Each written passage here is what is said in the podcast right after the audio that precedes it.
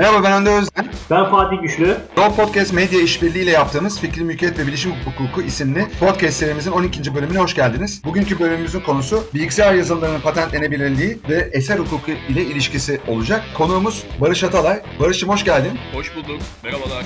Merhabalar. İzin verirsen kısaca seni tanıtmak istiyorum. 2003 yılında Barış Türk Patent Vekili ve 2011 yılında da Avrupa Patent Vekili olmuştur. 2014 yılından beri EPI Meslek Birliği ülke delegesidir. Yine 2014 yılından beri EPI ve 2015 yılından beri SEPI eğitmeni olarak çeşitli ülkelerden EQE adaylarına eğitim ve mentörlük sunmuştur. Bir ortak yazar olmak üzere patent hukuku üzerine yayınlanmış 4 kitabı olup ana çalışma alanı elektrik, elektronik ve bilgisayar tabanlı buluşlardır. İngilizce, Fransızca ve orta düzey Almanca konuşmaktadır. En kısa hali- haliyle Barış kendisini bu şekilde tanıtmış. Ama biz en azından kendisiyle olan ilişkimiz bayağı bir eskiye dayanıyor. Barış kendi ofisini açtığında biz ona ziyarete gitmiştik ve orada bizim dostluğumuzun temelleri atılmıştı. O zamandan beri hiç kopmadık. Daha sonra Alfa Patent ve Selda Arkan'la birleştirdi işlerini ve Alfa Stan Advoka ofisinin de sahiplerinden biri oldu, ortaklarından biri oldu. Ve bugün kendisiyle olmak bizim için çok önemli ve çok keyifli, çok değerli, çok da anlamlı. Çünkü çok yakın arkadaşımızla, dostumuzla burada sohbet etmek dinleyici de daha fazla keyif almasını ve daha çok şey öğrenmesine neden olabiliyor. Barış'cığım ben açıkçası çok mutluyum. Bu konu bilgisayar yazılımları meselesi bizim, benim de hakkında bir kısa makale ya- yazdığım bir konu.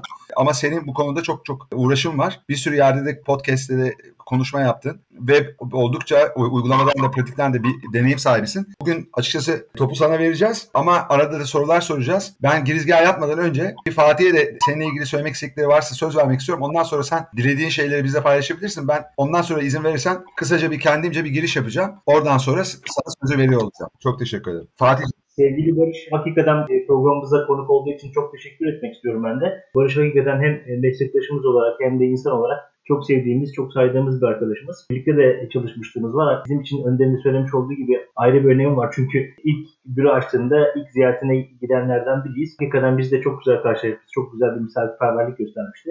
Uyumlu çalışmamız, dostluğumuz baki kalsın diyorum. Tekrar teşekkür ediyorum kendisine programımıza katıldığı için. Bu önemli konu hakkındaki bilgilerini biz de dinleyicilerimizle paylaştık. Ba- Barış'cığım sen istersen e, şey yapmadan, e, düşünceleri falan söylemeden önce duygularını bu manada ben kısa bir girizgah yapayım. Bu bilgisayar yazılımlarının patentlenebilirliği meselesini eser hukukuyla olan ilişkisi bağlamında ele alacağız. Ama ben bilgisayar yazılımlarıyla ilgili şöyle web sitemizde olan makalede de belirttiğim gibi başta bir küçük itirafla ben bilgisayar yazılımları Türkiye'de patentlenebilirliği noktasında bir kez senden olumlu bilgi edindiğimi itiraf edeyim. Yıllardır bu işin içinde olmama rağmen her nedense EPO üzerinden bu işi Avrupa Patent başvurusu yapmak yoluyla olabileceği ve Türkiye nasyonel faza bu şekilde geçeceği bilgisiyle daha fazla haşır neşirdim. Fakat Türkiye'de de bunun aslında yapıldığını senden öğrendim. Bu yüzden çok teşekkür ediyorum. Ben aslında sana sözü vermeden önce bilgisayar yazılımları that Türkiye'de 5846 sayılı fikir ve sanat eserleri kanunu kapsamında korunuyor. İlim ve edebiyat es- eseri kategorisinde. Ama buradan biz bizim İngilizce tabiriyle Computer Implemented Inventions dediğimiz hadise bilgisayar tabanlı buluşların içinde de aslında çok önem arz eden bir konu ve Türkiye'de de patentlenebilirliği mümkün olan bir konu. Ama bunun bir, bir sürü ile teknik etki gibi, fayda gibi bir takım şartları var. Bunları açıkçası dinleyenler açısından hem Türkiye'deki hem de Avrupa Patent Başvurusu yoluyla yapılabilecek olan işlemleri ve nelere aslında hangi yazılımlara patent verilebiliyor, her yazılım patent alabiliyor mu? Bu manada en çok tabii gündeme gelen de aplikasyonlar ve bunu ve buna benzer daha güncel uygulamalar bugün startupların, tek firmalarının çok fazla kullandıkları ve meydana getirdikleri şeyler. Bu bağlamda da eserle olan bağlantısında biz de katkı sağlarız. Arada da sana bir takım sorular da sorabiliriz. Ama şimdi ben sözü sana veriyorum. Mikrofonumu kapatıyorum ve araya gireceğimiz zaman sana ya işaret verir ya da doğrudan gireriz. Şimdiden teşekkür ediyoruz. Tamamdır. Teşekkürler Önder'cim. Siz çok güzel şeyler söylediniz. İzin verirseniz ben de çok uzatmadan birkaç şey söylemek istiyorum. Sizinle geçmişimiz, tanışıklığımız. Ben bir defa bu programı sizlerle yapmaktan çok memnunum, çok mutluyum. Yani dostlarımın arasında hissediyorum kendimi. Onu zaten biliyorsunuz, söylememe gerek yok. Bu bir yana tabii Türkiye'de alanında çok öne çıkmış 3-5 insandan ikisisiniz meslek erbabı olarak bu alanda. Onu da belirtmeden geçmeyeyim. Arkadaşlık bir yana onu da söylemek gerekiyor. Ya yazılımlar konusunda çok çok uzun konuşabiliriz, saatlerce konuşabiliriz. Bir yerden başlayalım bence, genel tanımları yapalım ve küçük küçük hukuk tarafına doğru teknik ve hukuk kesişim alanında örnekler bulmaya çalışalım. Aramızda sohbet edelim diyorum. Beni abi istediğiniz zaman lütfen pat diye kesin. Biraz çenesi düşük bir insanım çünkü. Şimdi önce isterseniz yazılım nedir onu konuşmakla başlayalım. Yazılım dediğimiz şey nedir? Bir tane donanım üzerinde envai çeşit yazılım çalıştırabiliriz. Yazılımı bir bedene giydirilmiş ruh gibi düşünelim. Ruh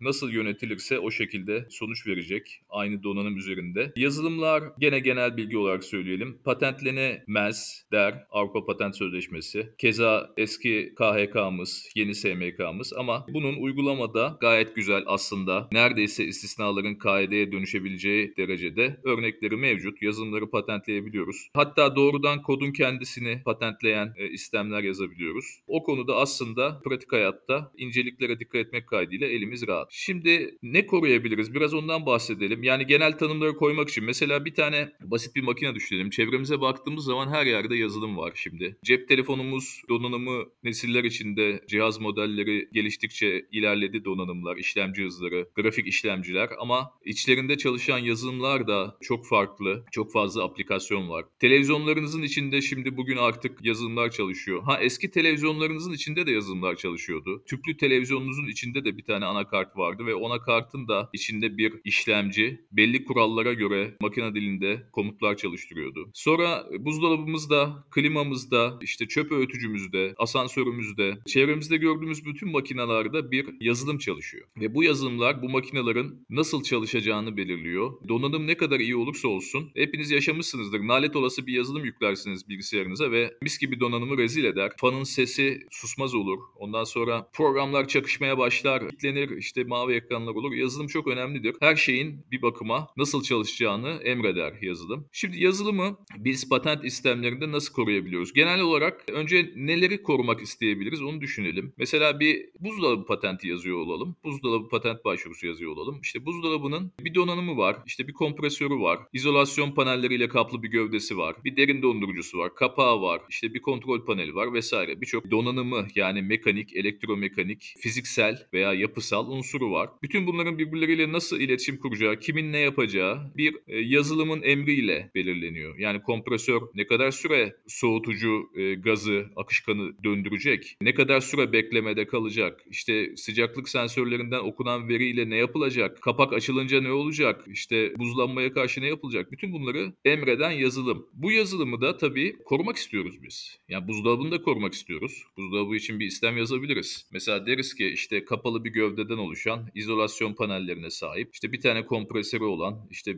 en az bir rafı olan, en az bir kapı rafı olan, bir derin dondurucusu olan bir soğutucu gövdedir diye bir istem yazabiliriz. Bu istemde tabii kötü bir istem oldu. Çok gereksiz şey koyduk içine şimdi bu örnekte ama bu istemde neyi korumuş oluyoruz? O fiziksel şeyleri korumuş oluyoruz. Kapıları, de, gövdeleri, duvarları, rafları falan korumuş oluyoruz. Oysa yazılımın yaptığı işler o fiziksel özelliklerle kısmen veya tamamen etkileşiyor. Mesela yazılım yine fiziksel bir unsur olan kompresörün çalışma usulünü yönetiyor. Ne aralıkta çalışacak? İşte mesela sıcaklık sensörlerinden okuduğu veriyle nasıl işlemler yapacak? Veya bir çamaşır makinesi kurutma sırasında hangi devirde motor dönecek? Yıkama sırasında hangi devirde dönecek? Yıkama sırasında hangi devirde dönecek? Veya bir asansör ağırlığına göre motor hangi hızda dönecek? Asansör 8 kişilik ama içine 3 kişi biniyor veya 9 kişi biniyor. İkisinde de motor farklı bir rejimde çalışıyor. Bütün bunları yazılım söylüyor. Ve yazılımın söylediği şeylerin fiziksel donanımla bir etkileşimi var. Çünkü yönetiyor o fiziksel donanımı, nasıl çalışacağını. Biz bunu patent hukukçusu olarak, patent vekili olarak korumak istiyoruz. Bunu istemde güzel bir şekilde yazmak istiyoruz. Ama bazen şöyle şeyler oluyor. Biliyorsunuz işte buluş yenilik ve buluş basamağı gerektiriyor. Dünyada evrensel olarak harmoni içinde bir mevzuat bütünlüğü var diyelim. Tabii uygulaması nokta atışı olarak değişiyor. Amerika'da inventive step farklı uygulanabilir. Avrupa'da problem çözüm yaklaşımı var vesaire. Ama özet olarak bir şeyin tescil olması için yeni olması gerekiyor. Bütün dünyada kamuya açılmış işte önceki teknik patent literatürü, süreli yayınlar, işte sergilerdeki ifşaatlar, akademik makaleler, sunumlar vesaire hepsi karşısında yenilik gerekiyor. Yeniliği cebe attığımız zaman bu da bizim için yeterli olmuyor. Bir de aşikar olmaması gerekiyor. Yani yeni olanlar, yeniliğimizi sağlayan özelliklerin bilinenler karşısında böyle hemen akla gelebilecek kadar basit, aşikar, sıradan, doğrudan akla gelebilecek türden olmaması gerekiyor. Tabii bunun bir hukuki inceleme algoritması var ama şimdi onlara girmeyelim. Sadece şöyle düşünelim. Bizim buluşumuz aslında donanımda olmasın. Yani o asansörü kontrol eden buluş yazılımda olsun. Yazılım e, bizim için korumaya değer olsun. Geri kalan bütün o donanımsal özellikler, unsurlar, asansörün motorudur, karşı ağırlığıdır, kabinidir falan filan hepsi zaten 100 senedir biliniyor. Dolayısıyla biz o bilinen şeyleri koruyamayız. Eğer yenilik ve yeniliğin de ötesinde inventiveness buluş basamağı iddiasıyla ortaya çıkacaksak yazılımdan buluşun çünkü yazılımın içinde bir tanımı yaratılmalı ve o korunmaya çalışılmalı. Şimdi burada sorun başlıyor. Geçmişte Avrupa mevzuatında denmiş ki yazılımlar yeniliği sağlayan unsurlar eğer donanımlarla kısmen işbirliği halinde buluşun özelliği olarak çalışıyorsa patentlenebilir. Sonra iştihat zaman içinde evrilmiş, evrilmiş yazılımların teknik etki bakımından önceki teknikten ayrıştığı buluş basamağını sağlayacak şekilde teknik etki oluşturduğu hallerde yazılımların patentlenebilirlikten men edilme kriterinin uygulanmadığı bir dünya ortaya çıkmış. Daha güzel anlatmaya çalışırsam Avrupa Patent Hukuku bugün eğer donanımla yazılım arasındaki etkileşim standardın ötesinde bir teknik etki üretiyorsa yazılım patentlenebilir diyor. O zaman bizim sorunumuz şuna düğümleniyor arkadaşlar. O teknik etki nedir? Teknik kelimesi sihirli bir kelime. E, Avrupa Patent Sözleşmesi'nde tanımı falan yok. Ne olduğunu hiçbirimiz bilmiyoruz. Hukukta bazı ülke hukuk sistemlerinde tanımlanmaya çalışılmış. İşte değişik tanımlar var geçmişten gelen ama e, gerçekten oturup da teknik nedir, teknik değil nedir gibi net elimizde bir hukuki tanım yok. Avrupa Patent Sözleşmesi ama her yerde teknikten bahsediyor. Özellikle teknik etkiden bahsediyor. Teknik etki bilgisayarla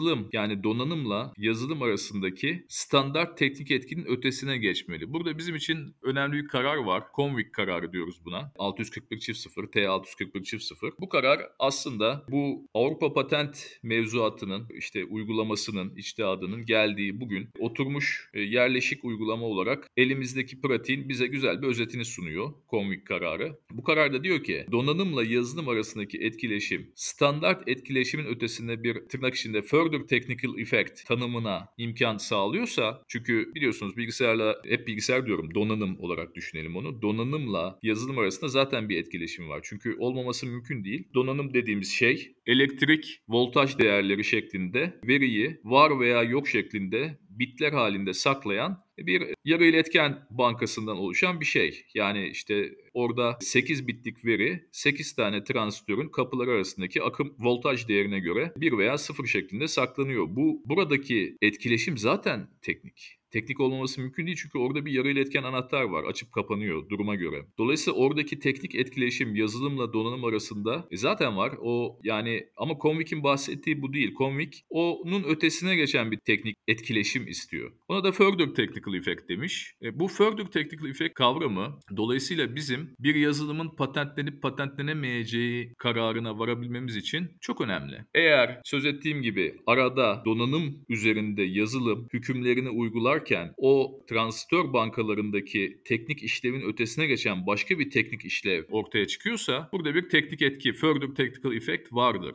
E, o zaman Convic'in tanımladığı kriterin içine düşeriz ve deriz ki burada bir yazılımı geçirebilecek bir dayanak vardır. Bu niye önemli? Bu şuradan da bizi yakalıyor aslında. İki konu birbiriyle örtüşüyor. Avrupa Patent İçtihadı öyle evrilmiş ki patentlenebilirlikten men ederken bir yazılımı gidip madde 53'e dayanmıyor. Madde 56'ya buluş basamağına dayanıyor. Yani teknik etki yoksunluğuna dayanıyor. E, çok zor görebilirsiniz. Hatta göremezsiniz, göremeyiz Avrupa Patent başvurularını doğrudan bir bu yazılım diye reddeden olumsuz kararlar. Çünkü bir Avrupa Patent başvurusundaki yazılım istemi eğer reddedilirse further technical effect kriterini karşılamadığı için reddedilecektir. O da buluş basamağı noksanlığı olur. Çünkü problem çözüm yaklaşımı içindeki adımlarda da teknik etki çok önemli. Çok uzatmadan orayı kısaca söyleyeyim. Çünkü konu niye kesişiyor bizim için çok önemli. Buluşumuz eğer yeni ise onu garanti altına aldıysak o yeniliği sağlayan teknik özelliğin neyse o teknik özellik mesela güzel bir şey uyduralım şimdi. Diyelim ki yeniliği sağlayan teknik özellik bir duman sensöründe işte o duman sensörünün bilinsin bütün duman sensörleri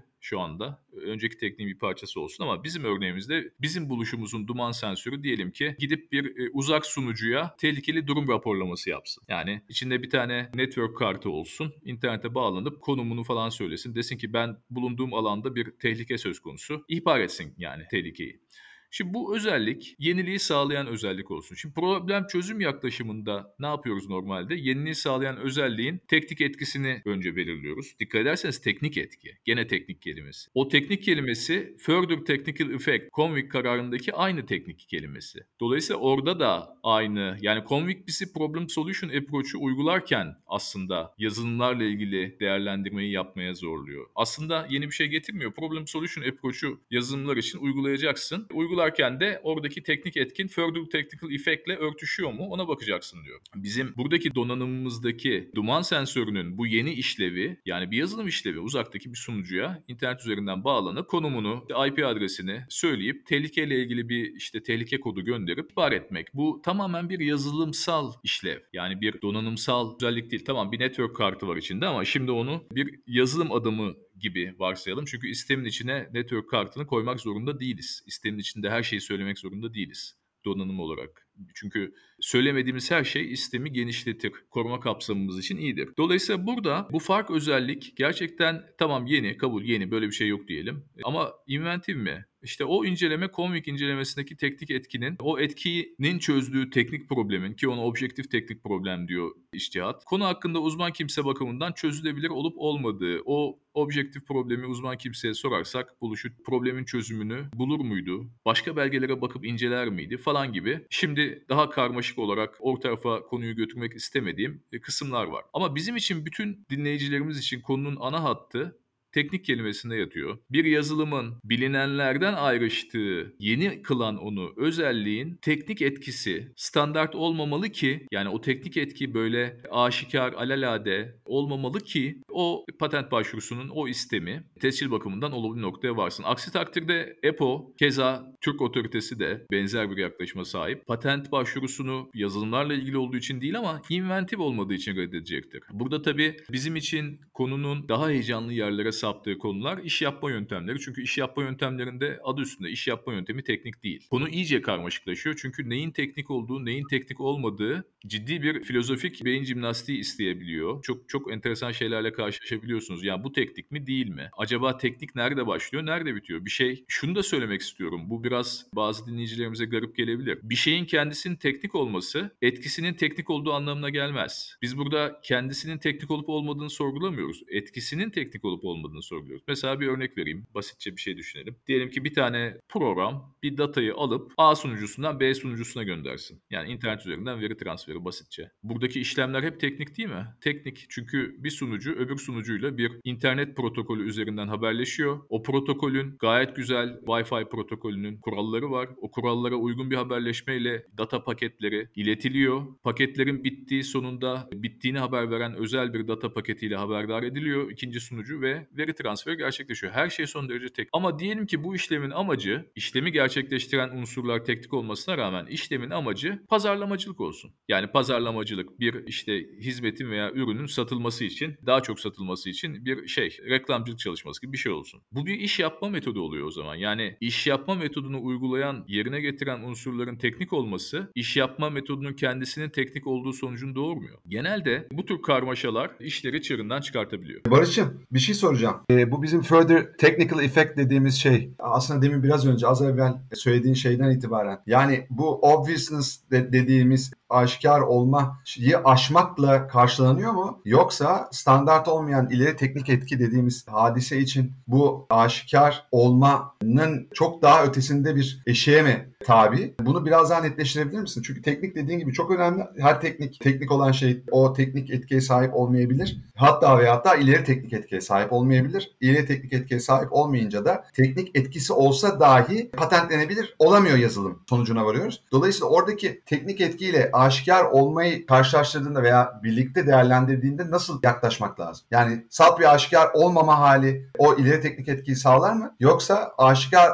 olmama hali çok daha yüksek bir eşikte takipte midir yazılımlar açısından? Tamamdır abi çok sağ ol. Ben aslında güzel söyleyememişim. Daha doğrusu çeviriyi yanlış yapmışım. Further technical effect'i ileri teknik etki diye çevirmeyelim Önder. Şey yapalım. İkinci teknik etki diye çevirelim. Oradaki obviousness incelemesi bildiğimiz yani bu örnek patent başvurumuz mesela ne dedik işte buzdolabı. Bir buzdolabı yazılımı değil de bildiğimiz bir yumurta rafı mekanik yapısal özelliklerden oluşan bir fiziksel unsur buluşu olsaydı uygulanacak obviousness problem solution yaklaşımı her ne idiyse aynısı. Daha farklı bir şey değil. Yani yazılımlar için getirilmiş ekstra bir yükseltilmiş eşik yok. Orada further technical effect'i ben ileri teknik etki diye çevirerek aslında bir anlam düşmesine yol açtım. İkinci diye çevirmek gerekirdi onu. Orada yok yani. Okey. Çok güzel. Bak bu da bu da yeni öğrendiğim. Benim e, makalede ileri teknik etki dediğim şeyin düzeltmem gerekecek şu an itibariyle. İkinci e, teknik etki demem gerekecek. Burada sayende onu da yine senden öğrenerek düzeltiyor olacağız. E, olacağım yani. Rica ederim abi. Yok ileri aslında böyle ilerletilmiş, daha yüksek gibi bir anlamı varsa hatalı oluyor tabii ama ileri aslında bir donanımla yazılım arasında tabii ki bir birinci iletişim var. Kaçınılmaz olarak çünkü o yazılım tek başına hiçbir şey ifade etmiyor donanım olmadan. Ruh, beden ol- olmadan bir anlama sahip değil. Ama orada zaten inventif olmasa bile aralarında bir etkileşim var. Yani bir yazılımla bir donanım arasında etkileşim olmayan bir dünya zaten mümkün değil. Oradaki further onu hariç tutun ve sonrasındaki etkilere bakın demek istiyor. Çok güzel açıkladın. E, bence bu son söylediğin özellikle netleştirdi. O zaman bundan sonra sadece podcast'te değil, further technical effect dediğimizde aslında mevcut teknik etkinin yazılım donanım arasındaki ilişkide daha ikincil olan bir etkiyi aradığımız anlamına geldiğini bilelim ve ona göre de söyleyelim bundan sonra. Tamam. Evet, evet kesinlikle. Orada teknik kelimesinin nerede başlayıp nerede bittiği tabii istemin unsur listesine çok bağlı. Yani aynı buluşu başvuru sahibi farklı unsurlarla yazabilir. Şu duman sensörü örneğine gidelim mesela. Orada kimisi ana sistemin içine network kartını koyar. Kimisi hiçbir şey koymaz sadece işlevler koyar. Orada önceki teknikle kıyaslama yapınca açığa çıkan yani önceki teknikte tek doküman içinde bulunamayan fark unsur dediğimiz ortada kalan unsurlar acaba hangi etkileri üretiyorlar? Ona bakıyoruz problem solution'da. İşte o etkiler eğer çok aşikar etkilerse genelde yazılımları da o yüzden yarı yolda bırakıyorlar. Ki mesela o etki bazen demin verdiğim örnekteki gibi iş yapma yöntemi, bir iş yap, bir ticari yöntemle ilgiliyse bir ticari yöntemin teknik etkisi olduğunu iddia etmek çok zor bir durum. Keza iş yapma yöntemi olmayabilir ama teknik etkisi çok aşikar olabilir. Mesela diyelim ki bir kapalı hacmi ısıtmak. Bir tane şey kaldı ortada. Önceki teknikle istemi karşılaştırdığınız zaman istemi yeni yapan tek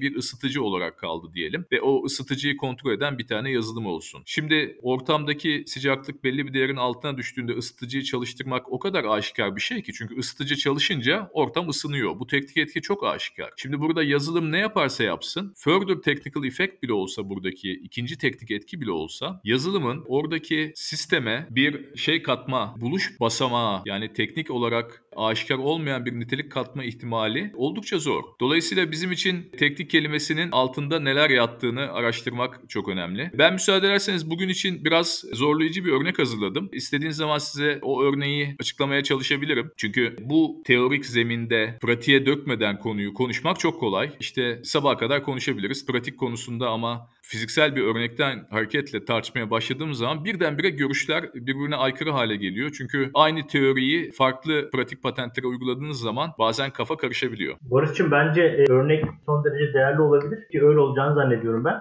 Ona geçmeden evvel ben öncelikle sana çok teşekkür ediyorum. Yani ben bu meseleyi yazılımların patentlenmesi konusunu açıkçası bugünkü senin anlatımından daha net bir şekilde kavradığımı e, gözlemliyorum. Bu further kelimesi e, hakikaten benim de kafamı gibi çok karıştırmış. Ama ikinci etki dediğimizde, ikinci teknik etki dediğimizde bana göre çok daha aydınlatıcı oluyor. Ben bunları çok iyi kavradığımı düşünüyorum bugün ama Yine şeyde sıkıntılı olduğum nokta bu iş yapma metodları.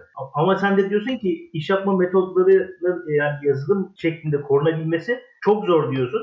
E ben buradan bunu anlıyorum. Hani örneğini e, vermenle birlikte eğer iş yapma metodu bir şekilde yazılım olarak korunan örnekler varsa aklına gelebilen ne olabilir onları da verebilirsem ben açıkçası kendi namıma çok sevineceğim. Şimdi burada Fatih'im şöyle sıkıntılar yaşanıyor genelde. Zaten ticari bir cazibe oluyor ortada. Yani başvuru sahibi size önemli bir geliştirme yaptığı bulgusuyla geliyor.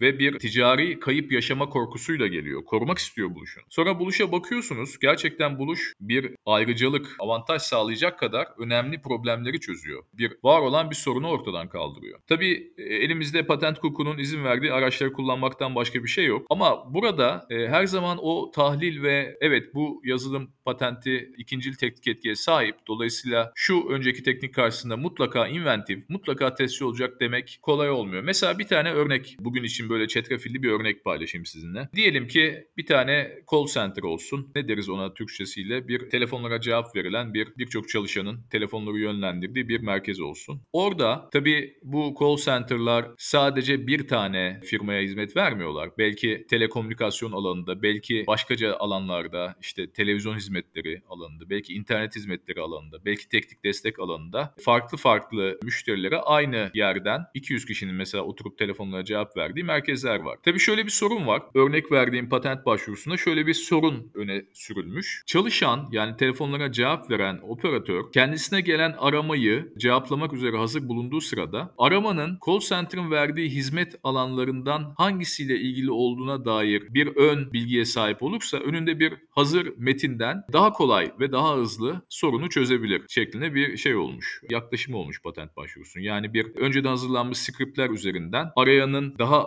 arayan konuşmaya başlamadan ilgili konuya ilişkin problemi tahlil eden ve orada bir modelleme puanı hesaplayarak operatöre hangi yani diyelim temsil edilen 7 tane farklı hizmet alanındaki müşteriden hangisiyle ilgili bir call center hizmeti verileceğine dair bir ön değerlendirme yapmaya ilişkin bir patentten bahsediyoruz. Şimdi bu normalde bir iş yapma yöntemine benziyor değil mi? Bir operatör telefonda teknik destek veren bir merkezin oraya gelen çağrılardan hangilerine nasıl cevap vereceğine ilişkin bir tahlil تحليل yapma işlemi ilk bakışta teknik bir şeye benzemiyor. Çünkü bir iş yapma yöntemine benziyor bu. Açık konuşmak gerekirse. Bana da böyle bir buluş gelse biraz ah derim şimdi yine şey kafa patlatacağız. Bunun neresi teknik? EPO adında bir de yine komik kararında geçiyor bu. Benim çorba istemler diye birkaç kere ifade ettiğim içinde hem teknik hem de teknik olmayan unsurların bir dağılmış halde ortaya atıldığı istemler söz konusu. Mesela istemin içinde 12 tane unsur olsun. O 12 tane unsurdan 6 tanesi kesinlikle e, kuşkuya yer bırakmayacak biçimde teknik olmayan unsur. Mesela bir tane örnek vereyim. İşte kullanıcının diyelim teknik olmayan bir unsur uyduralım. Kullanıcının gelen bilgiyi gerçekten şöyle teknik olmadığı ayan beyan ortada bir şey bulmak istiyorum. Normalde teknik bir şey söylemek zordur ama ben teknik olmayan bir şey söylemekte zorlandım. Mesela bir tane verinin şey yapılması, pazarlama amacıyla sunulması olsun. Bilginin sunumu olsun. Evet, presentation of information. Presentation of information teknik değildir. Böyle bir şey olsun. Yani istemin içinde o bulunan yer alan 10-12 tane, 8-10 tane neyse unsurdan belli bir sayıda unsur teknik olsun. O konuda kuşku olmasın. Çünkü bir unsura baktığınız zaman etkisinden bahsetmiyorum Fatih. Kendisinden bahsediyorum. Teknik mi değil mi anlarsınız. Mesela bir tane öyle bir yapısal tanım verilmiştir ki işte bir elemanın işte fiziksel özellikleriyle ilgili, konumuyla ilgili, açı ısıyla ilgili, etkileştiği diğer parçalarla ilgili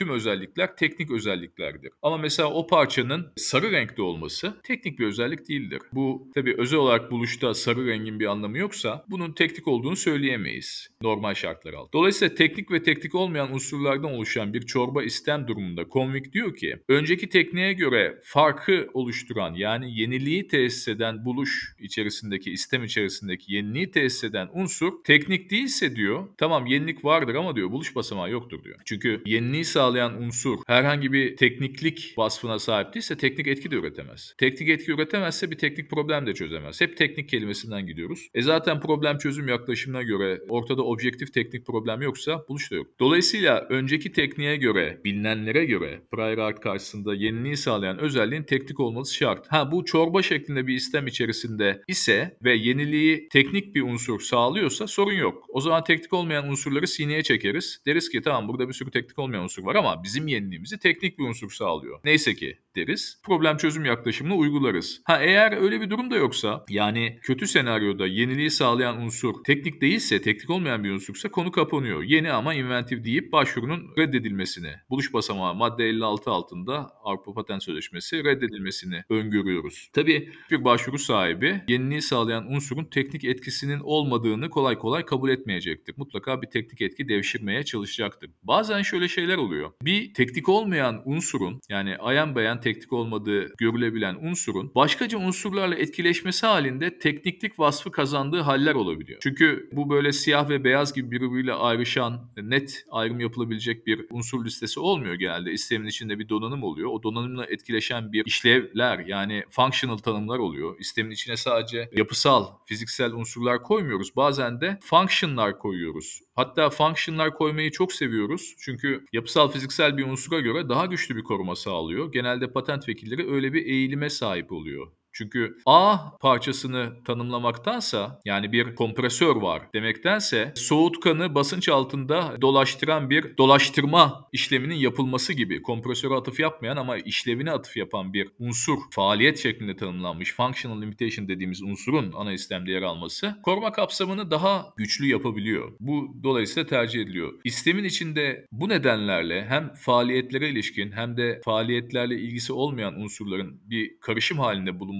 nedeniyle aynı zamanda bunların bazılarının teknik bazılarının hiç teknik olmayan unsurlar olması nedeniyle aralarındaki faaliyet köprülerinden ileri gelen bazen etkileşimler nedeniyle teknik olmayan bir unsur bir anda teknik bir fayda sağlayabiliyor. Böyle şeyler de olabiliyor. Dolayısıyla bu konu beyin jimnastiğine her zaman açık. Ben örneğe döneyim müsaade edersen fazla uzatmadan. Deminki örnekte call center örneğinde mesela diyelim ki o telefon açan yani hizmet sağlayıcısına telefon açıp bir problemini çözmek isteyen müşteri hakkında yazılım modelleme yaparken diyelim bazı parametreleri dikkate alsın. Mesela onun nereden telefon açtığını dikkate alsın. Ondan sonra bazen telefonda birkaç anahtar kelime söyletilebiliyor müşteriye sıkıntısıyla ilgili. Oradan topladığı veriyi dikkate alsın. Çağımızda böyle şeyler yapılıyor biliyorsun. Sonra o daha önce telefon açtıysa o müşterinin o telefon numarasıyla ilgili geçmişteki açılmış kayıtları incelesin. Bu tür verileri dikkate alıp o yeni telefonla ilgili bir modelleme skoru ortaya çıkartsın ve desin ki bu müşteri muhtemelen 8 tane farklı cevap skriptinden yani operatöre yardımcı olmak için operatör sonuçta işte her 5 dakikada bir bir tane telefon alıyor ve her seferinde ona bir şey met sunmaya çalışıyor, açıklamalar sunmaya çalışıyor ama önünde hazır bir metin, bir script olursa iş çok daha kolaylaşır, daha hızlı cevap verir. Yani arama gelmeden bütün bunları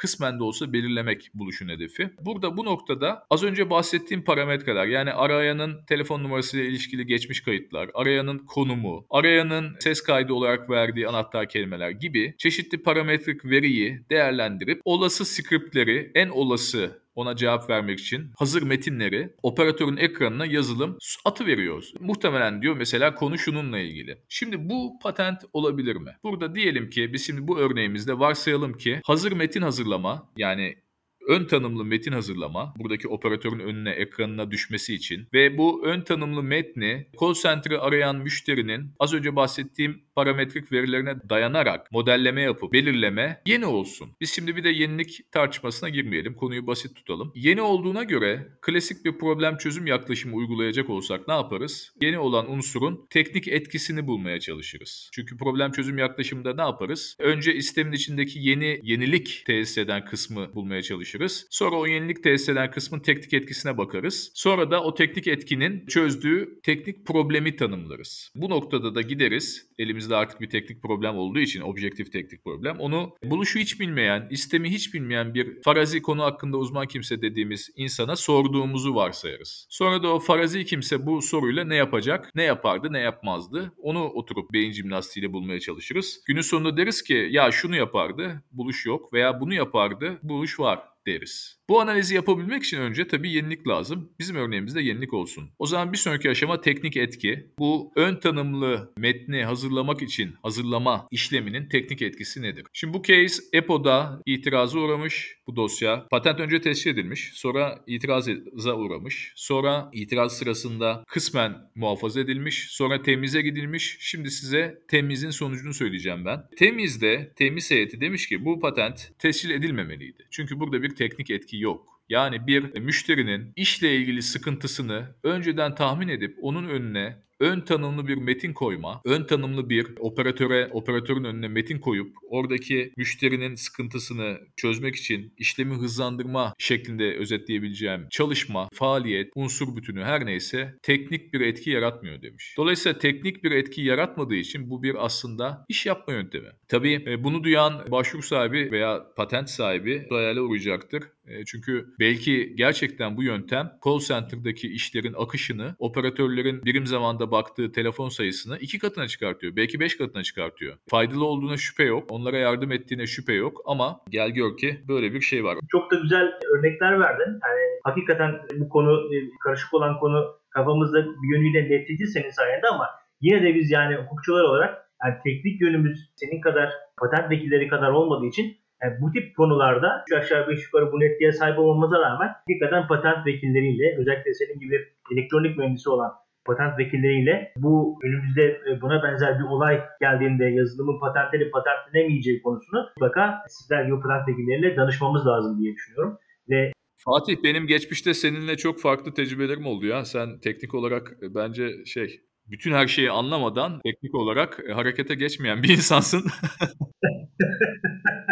ya orada şey de var yani e, estağfurullah çok teşekkür ederim Mucit. Orada merak da var. Yani ben bu teknoloji hakikaten meraklıyım ve sanayideki buluşlar konusunda birçok şey gördük orada da. Hakikaten teknik araçlar gördük, makineler gördük. Ben açıkçası yani nasıl çalışıyor? Mesela sen anlattığın o yani belki bir gün konuşabiliriz. Bu veriler nasıl depolanıyor? Teknik anlamda bunlara meraklı olduğu için öğren- öğrenmek istiyorum. Ve hakikaten de dibine kadar sorgulamak istiyorum bu şeyi. Sorgulamam da lazım çünkü mahkemede, davada en doğru şekilde de savunabilmem lazım. Ve yurt dışındaki tabii Almanya'da patent vekilleri ile birlikte duruşmalara gidebiliyor ama ülkemizde öyle bir şey yok. Bazen bilirkişi incelemelerinde patent vekilleri gelip görüş bildirebiliyorlar mahkemenin izniyle. O yüzden de ben meraklı olduğum için e, teknik meseleyi de en iyi şekilde anlamaya çalışıyorum. Tabi burada avukatın patent vekili uyumu da son derece önemli. Sağ ol seninle de gayet uyumlu çalıştık geçmişe baktığımızda. Ben şeye gelmek istiyorum Barış'cığım izin verirsen. E, çok değerli örneklerdi. E, umarım dinleyicilerimiz de buradan yazılımların ne şekilde patentlenebileceği konusunda örneklerle herhalde kafalarında bir ışık yanmıştır diye düşünüyorum.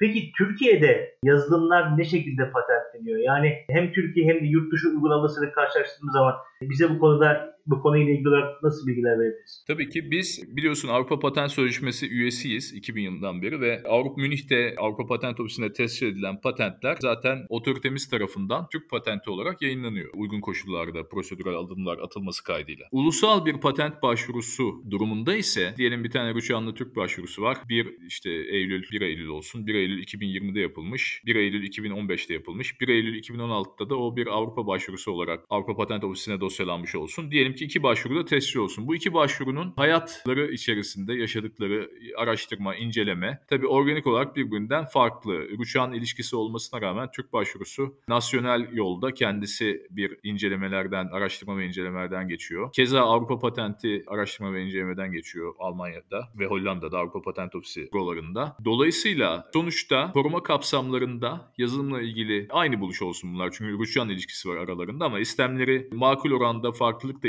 içerebilir. Ama Türk başvurusundan Avrupa Patent Ofisi'ne Rüçhanlı ikinci başvuru yapılırken içine yeni teknik malzeme et- eklenmemiş olsun. Yani aynı buluşla kısıtlı kalalım incelememizde. Dolayısıyla öyle bir durum olsaydı çünkü o Rüçhan'ı kaybederdi eklenen kısım. Öyle bir kısım eklenmediğini teknik muhteva olmadığını düşünelim. Burada iki başvuruda sonuçta tescil olsun bu örnekte ama istemlerin koruma kapsamı yazılımlarla ilgili olarak nasıl değişirdi? EPO'nun tescil ettiği ve Ankara'nın tescil ettiği iki aile üyesi patentin aynı buluşa ait aynı aileden patentin e, ana istemleri. Burada e, dediğim gibi Türkiye Avrupa Patent Sözleşmesi'nin üyesi, yazılımlarla ilgili mevzuatı Avrupa Patent Sözleşmesi ile gerek işte Mülga KHK gerek yeni SMK aynı. Temel patentlenebilirlik istisnaları, patentlenebilirlikten men edilen tuşlar aynı. Dolayısıyla yazılımlar içinde mevzuatta bir farklılık yok. Bu uygulamada tabii Türk hukuk, patent hukuku ekosisteminde Avrupa Patent Ofisi içtihadı kadar elimizde bize yol gösterecek, bize aydınlatacak girift senaryolar ve kararlar yok maalesef. Yani bu sadece yazılım patentleriyle ilgili değil. Çok temel konularda bile böyle şeyler maalesef eksik. Mesela ben bir örnek vereyim. Çok temel bir şey. Bir uçan başvurusunda yer alan, daha sonra uçanlı başvurudan uçan talep eden ikinci başvuruya geçmeyen teknik içeriği ikinci başvurunun incelemesi sırasında o ikinci başvurunun içinde yer almadığı için gidip uçağından ödünç almak Avrupa mevzuatında yasaktır. Kapsam aşımı anlamına gelir ama temel bir konuda bile e, bazen e, uygulamada uygulamada kafamız karışabiliyor. Bu konuda oturmuş iştihatlarla yolumuzu aydınlatacak elimizde zengin bir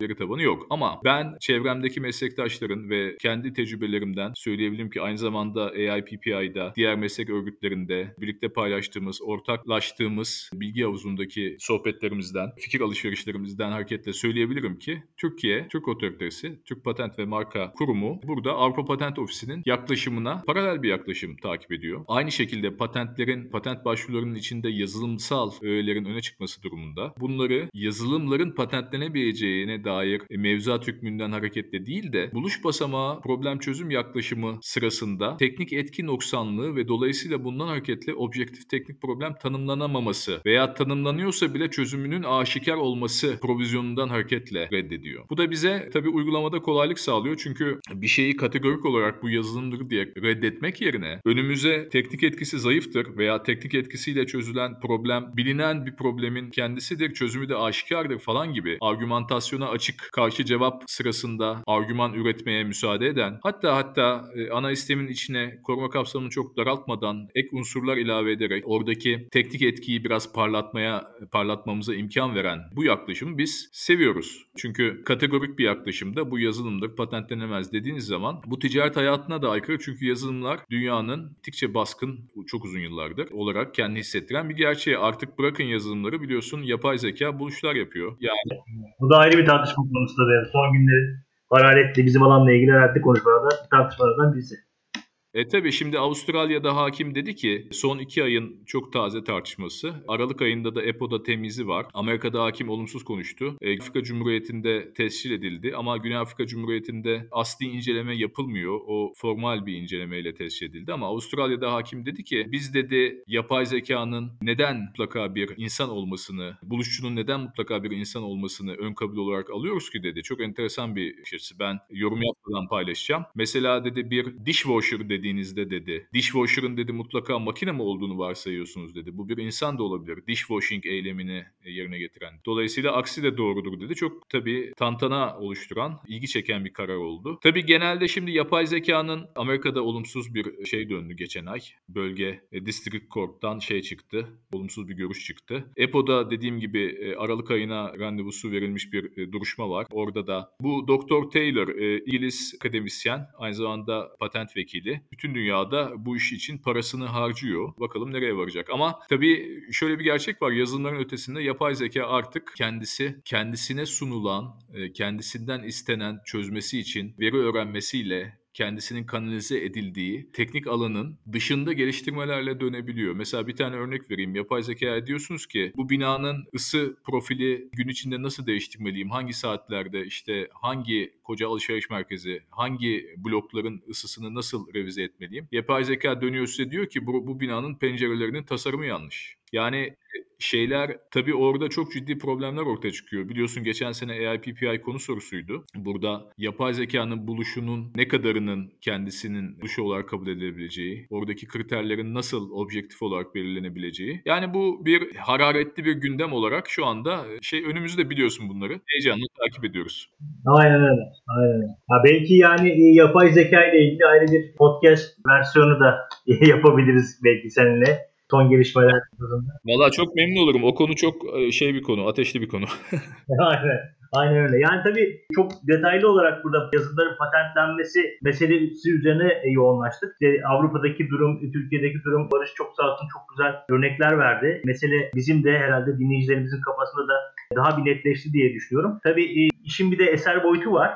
Yazılımlar aynı zamanda patentle korunması senin belirtmiş olduğun kriterler bazında korunması mümkün ama bir de eser vasfında da korunabilir. İlim edebiyat eseri olarak 5846 sayılı fikir ve sanat eserleri kanun nezdinde yazılımlar koruma altına alınıyor. Orada yani patent kriterlerinden ziyade yaratım ve emek ilkesi var eser mülkiyet hukukunda, eser hukukunda. O orada yaratım anından itibaren yazılım üzerinde hak sahipliği başlıyor. Bu tabii şeyde de ilim edebiyat eserinde de Türkiye eserinde de aynı şey geçerli. Oradaki sıkıntı eser sahipliği konusunda yani eser sahipliğinin ispatı konusunda da ortaya çıkıyor. O kanunda düzenlenmiş bu konuyla ilgili bazı karineler var. Tabii 70 podcastlerimizde de hep belirttik. Yani teknolojinin gelişmesiyle bir zaman damgası olayı gündeme geldi. Biz hep bu alandaki çalışan müvekkillerimize özellikle eserle ilgili olan haklarını bir şekilde ispat etmeleri bağlamında zaman damgası prosesine başvurmalarını öneriyoruz. Tabii şu aşamada bir saati geçmiş durumdayız. Esere çok fazla değinemedik ama ben Ben söylemiştim çok çenesi düşük olduğumu. estağfurullah estağfurullah yani yo hayır gayet güzel oldu. Ben ve Önder çok bilgilendik bu konuyla ilgili. Hatta böyle kompleks bir konu açıkçası benim senin güzel anlatımların e, sayesinde kafamda netleşmiş oldu. Özellikle further kelimesinden ziyade ikinci tekniki meselesi hakikaten kafamda ışık yanmasına sebep oldu bu konu. Tabii kompleks bir konu. Dediğim gibi yani hukukçular olarak biz patent vekilleriyle bu konuyla ilgili önümüze gelen olaylarda ortaklaşa çalışmamız, onların mutlaka fikrini almamız gerektiğini ben burada söyleyeceğim ki müvekkillerimizi de doğru yönlendirelim bu minvalde. Tabii ki tabii ki ortak çalışmamız lazım. Şimdi yani elmanın iki yarısı gibi işbirliği ancak başarı getiriyor çünkü e, aksi takdirde bir şey oluyor. Tabii tabii yani şimdi burada bize düşen e, şeylerden birisi de hakikaten hakların yarışması dediğimiz hani kolektif koruma var. Yani burada hep diyoruz yani fikir ve serserleri kanuna uygun olarak mı biz e, yazılımımızı koruyoruz yoksa patent diyecek miyiz? Bu noktada stratejik düşünmek lazım. Yani bizim kültürümüzde vardır yani kervan yolda düzülür. Bizim aynen fikri ve sınai e, mülkiyet hukukunda maalesef böyle bir zihniyetle yola çıktığımızda hep kayıplar yaşanıyor. Meslek yaşamımızda hep bunu gördük. O yüzden yani stratejik düşünmeyi bir şekilde alışkanlık haline getirmemiz gerekir kanaatindeyim ki ne yönde koruyacağız? Yani baştan itibaren bu son derece önemli diye düşünüyorum. Barış'cığım senin e, konuyla ilgili söyleyeceğin son sözler varsa onları alalım. Daha sonra programımızı kapatalım. Tamam dostum. Valla ben çok keyif aldım. Çok umarım şey olmadı. Güzel ifade edebildim. Bazen bazı şeyleri anlatmak da insan iyi niyetli olmasına rağmen beceremeyebiliyor. Ama ben keyif aldım onu söyleyeyim. Çok teşekkür ederim davet ettiğiniz için. Mutlu oldum. Önder düştü artık ama yine de şey büyük bölümünde aramızdaydı. Çok teşekkür ediyorum kendisine öpüyorum. Seni de öpüyorum. İkinize de teşekkür ediyorum. Barış'ım biz de sana çok teşekkür ederiz. Önder de teşekkürlerini iletiyor. İyi ki geldin. Davetimizi kırmadın. Konu kompleks bir konu ama sen son derece netleştirdin. Kafamızı aydınlattın. Ben de sana çok teşekkür ediyorum katılımın için. İleriki podcastlerde görüşmek üzere. Dediğim gibi belki ileride bir yapay zeka podcast'iyle de dinleyicilerimin karşısında seninle birlikte olabiliriz. Çok memnun olurum. Evet dilerim yapabiliriz. Sağ ol. Hoşçakalın, mutlulukla kalın. İyi günler diliyorum.